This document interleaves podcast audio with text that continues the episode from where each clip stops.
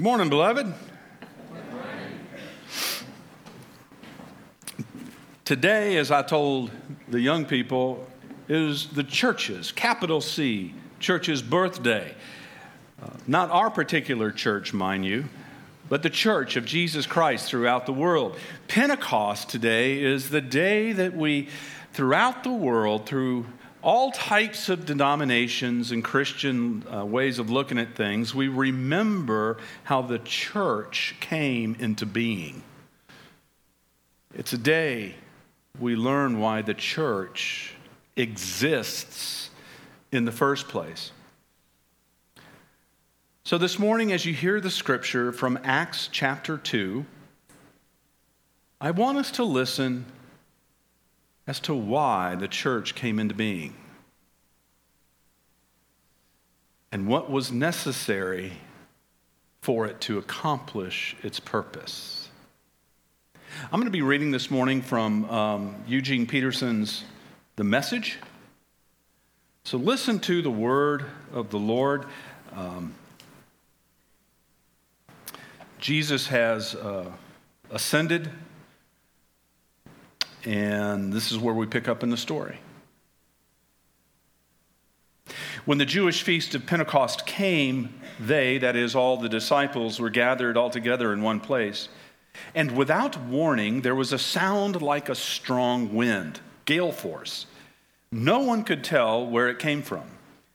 It filled the whole building. And then, like a wildfire, the Holy Spirit spread through their ranks, and they started speaking in a number of different languages as the Spirit prompted them.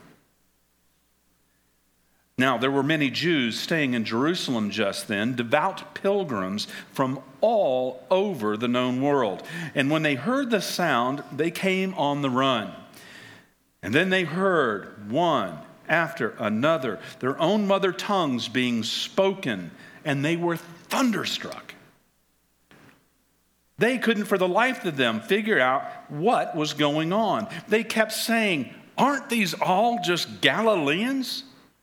How come we're hearing them talk in our various mother tongues?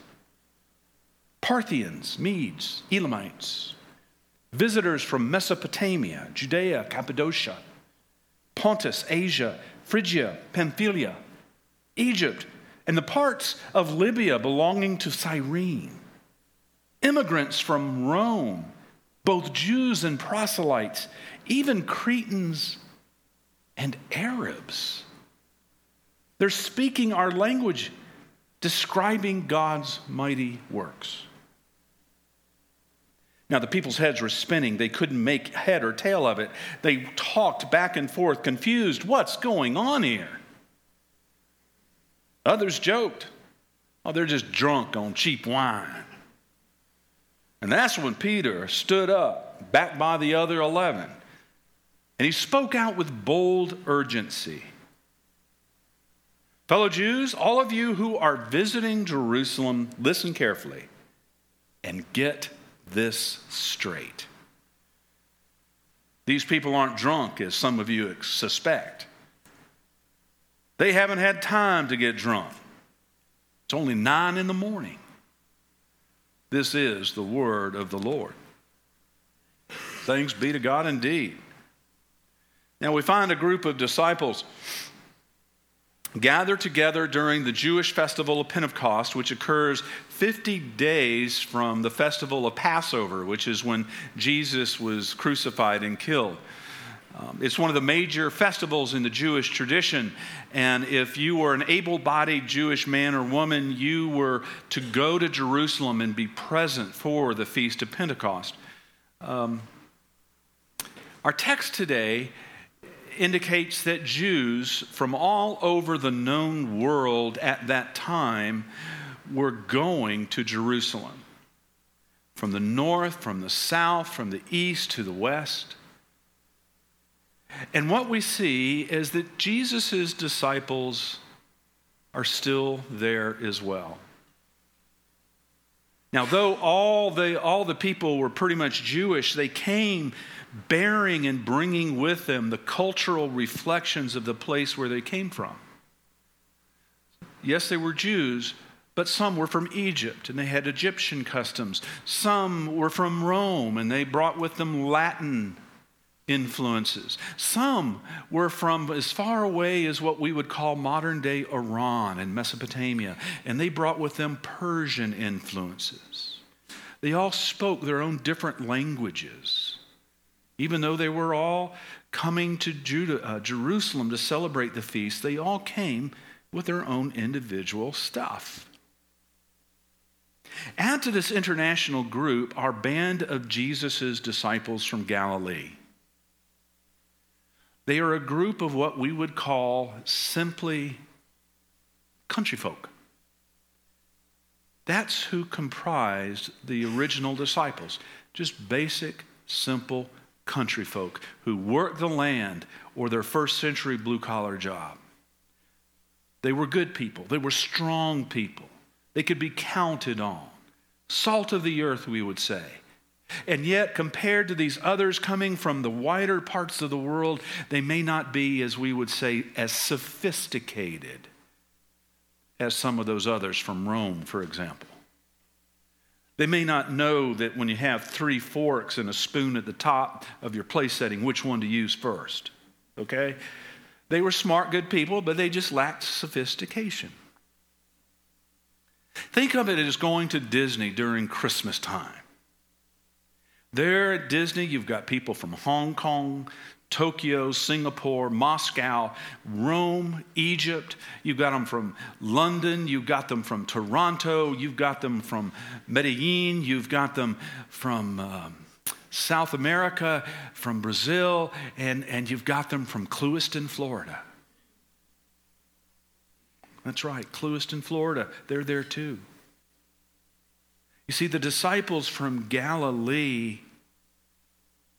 they were from the Clewiston of the first century. To kind of understand where the disciples are coming from.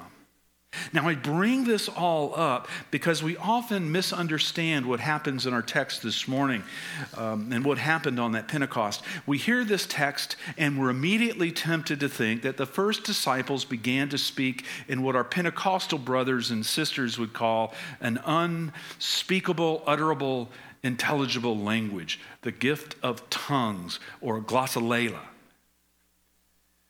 An ecstatic, unrecognizable form of speech given by the Spirit. But that's not the case. That's not the case in our story today. Our scripture tells us, in effect, that the gathered church, composed of folks from the first century equivalent of Clewiston, Florida, that is from Galilee, they began to declare the mighty works of God in other exotic, unknown languages like Latin, Persian, Arabic, Egyptian, and who knows what else. Our text today says that the common disciples began to speak in the specific languages and dialect of the people from those regions gathered from around the world. It would be as though I were there in the first century and I heard one of the disciples talk about, and y'all need to come to know Jesus. And I'd say, I know what that means. I hear Southern. I hear my dialect. These are my people. I can relate to them. And that's what happened that first Pentecost. Common disciples, the good old simple folks from Galilee, were speaking the dialect of particular languages of those who had gathered. They were describing in those individual particular languages what God has done and is doing. And they did it in a way that those who heard in the culture could understand. Hear that again. They were describing what God has done and is doing in language and in ways the people who heard could understand. Now, the response from those who were watching this in the culture was total shock and bewilderment. Aren't these guys from Clewiston? Aren't they from Galilee? I mean, come on. They're just simple folks. How do they know Latin? How do they know Arabic? How do they know Persian? How do they know all these languages? How is it they're speaking perfect French, Italian, and Arabic? This doesn't make any sense. Surely they've been hitting the sauce. Surely they've had some Boone's Farm before the 9:30 service. People, we're not getting drunk on cheap wine. It's the words of God spoken to the people of the world in ways they could hear that got their attention. Peter reminds them in verses 14 and 15, y'all listen carefully and get this story straight. Did you hear that? Peter is telling them, he's telling you and me, y'all listen carefully and get this story straight. So do we hear it? Do we get it? Beloved, Pentecost, the church's birthday, commemorates the moment in time when God instigates the birth of the church, capital C. In culture today that primarily ignores church, doesn't care about church, in a culture today where people that go to church have ignored its importance, a church in a culture today that see if you go, if I get to church once a month and do something for and with the church folks once a month, I'm living a pretty faithful life.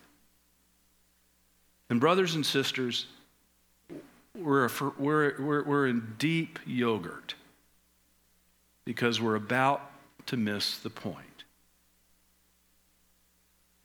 Pentecost is important because it reminds us of the importance of this day, of every day.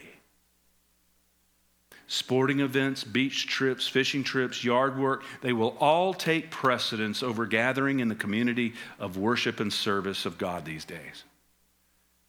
America's churches are dying today because Christians have lost the understanding of what church, this spiritual community church, what we are about.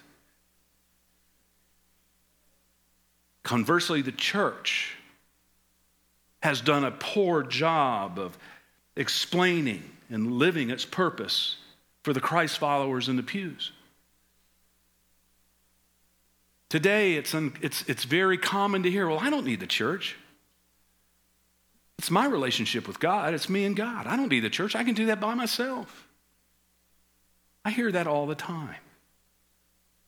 And then I'm reminded of how far we as community, Christian community church, have missed the point. You see, the church was birthed by God to bring life not to me, but to community.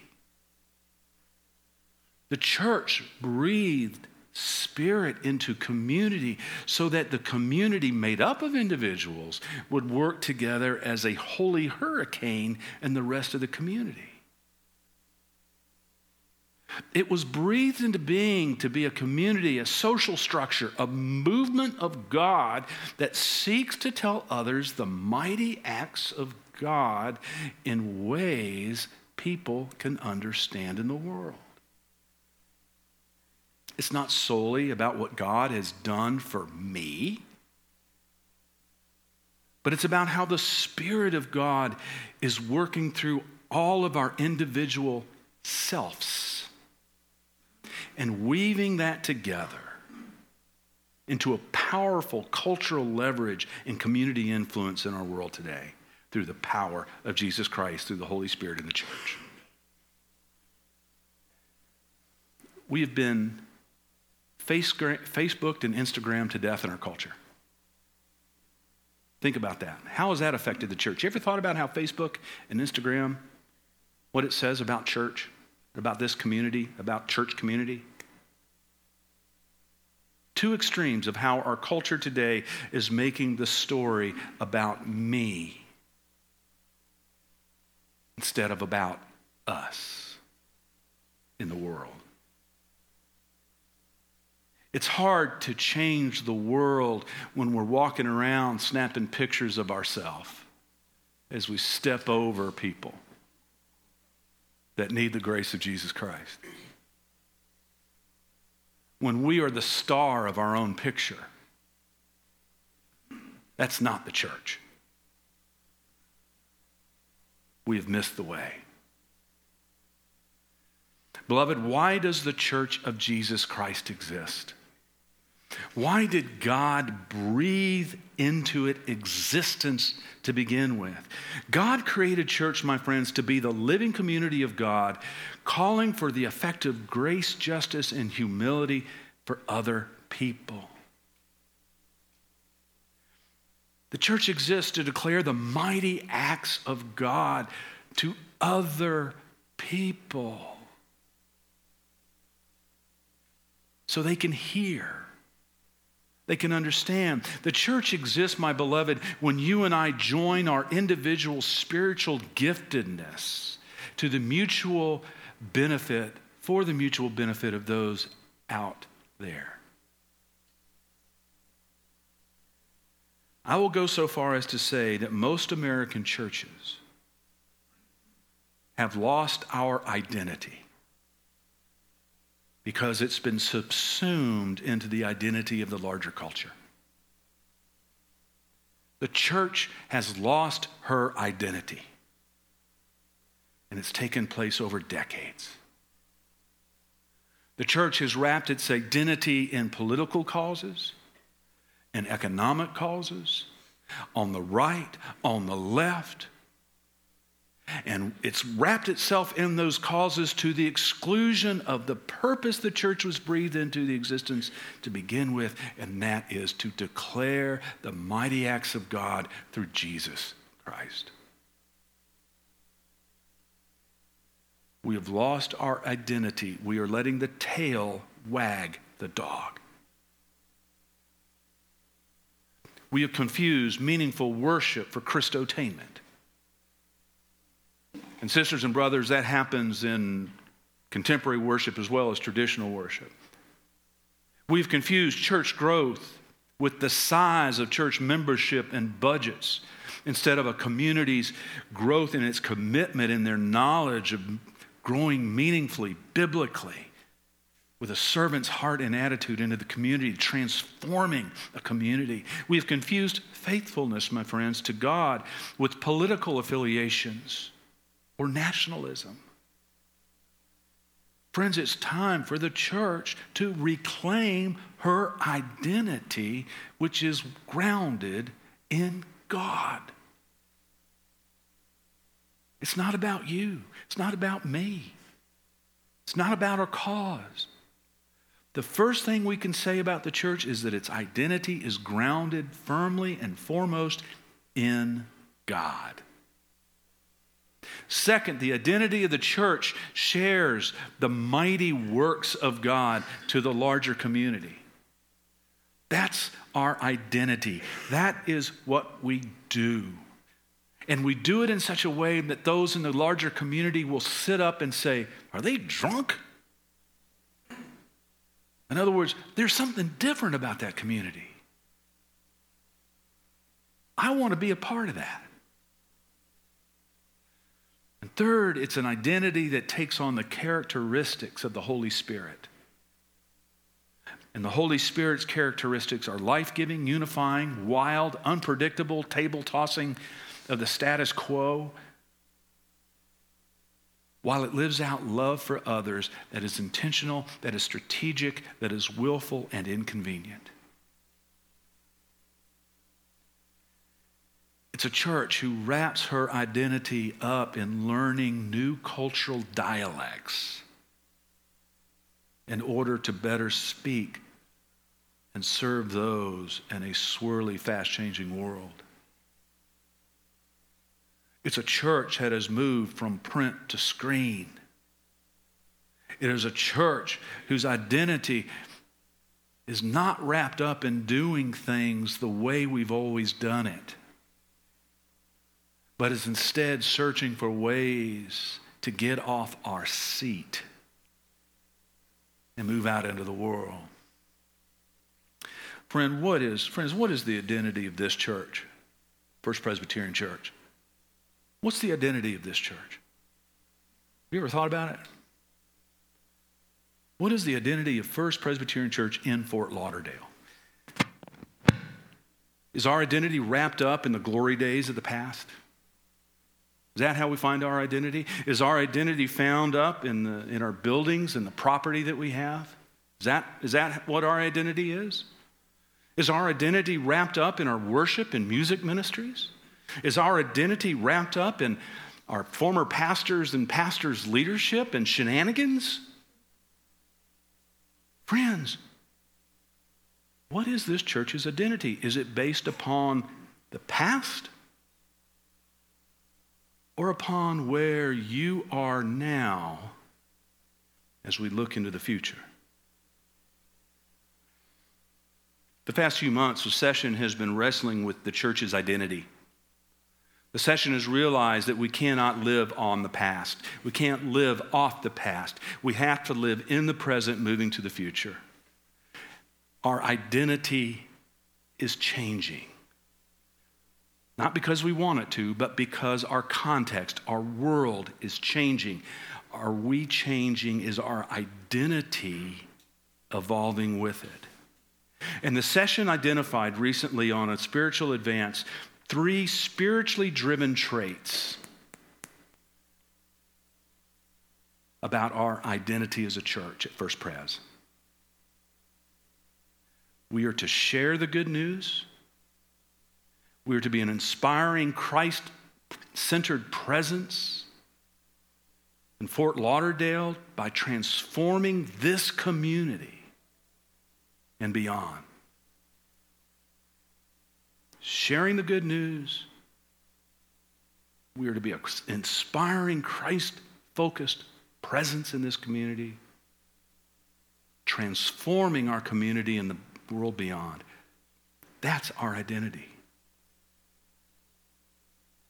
That's our identity.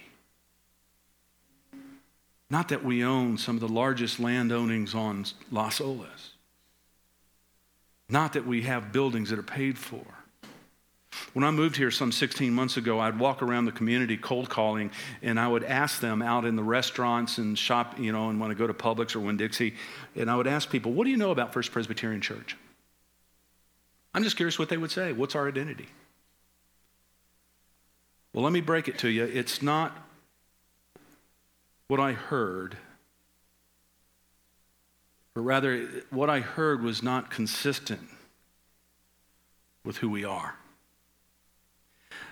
I heard, well, your identity, you're known for putting on that giant Christmas pageant every year with the camels and donkeys. No, that's First Baptist. We're known for our preschool and for our Christmas concerts. Folks, we got work to do. If people think we're putting on First Baptist's show every Christmas, we got a problem. We've lost our identity. Friends, the session has outlined the identity it expects. And I want you to repeat it with me. I want you to repeat so that 3 years from now, 5 years from now, when you go into the community, when you ask, tell me about First Presbyterian Church, this is what we're gonna hear. So repeat after me. First Pres is called by God to share the good news, to be an inspiring, Christ-centered presence in Fort Lauderdale. By transforming our local community and beyond. Sharing, inspiring, transforming. That's what I want this church to be known by, through the Holy Spirit. Not for parading camels that we don't even have. I'm not kidding. We got work to do. Pray with me. Holy Spirit of God, as we gather this day, we pray the Holy Spirit would invade this church. Oh Lord, that you would take us where we are, that you would lead us to where you want us to go, to who you want us to serve. Lord God, we pray that as we come this day for this meal, that you would separate the elements from their everyday use, that you would lift us in the Holy Spirit to the presence of Christ and the saints of God, and feed us by your hand. Holy Spirit, by this meal, may we be transformed so that people in the world will look at us and say, those people at First Pres, whoa! They're sharing the good news. They're inspiring Christ-centered living. They're transforming our community. Oh God, so be it. Amen.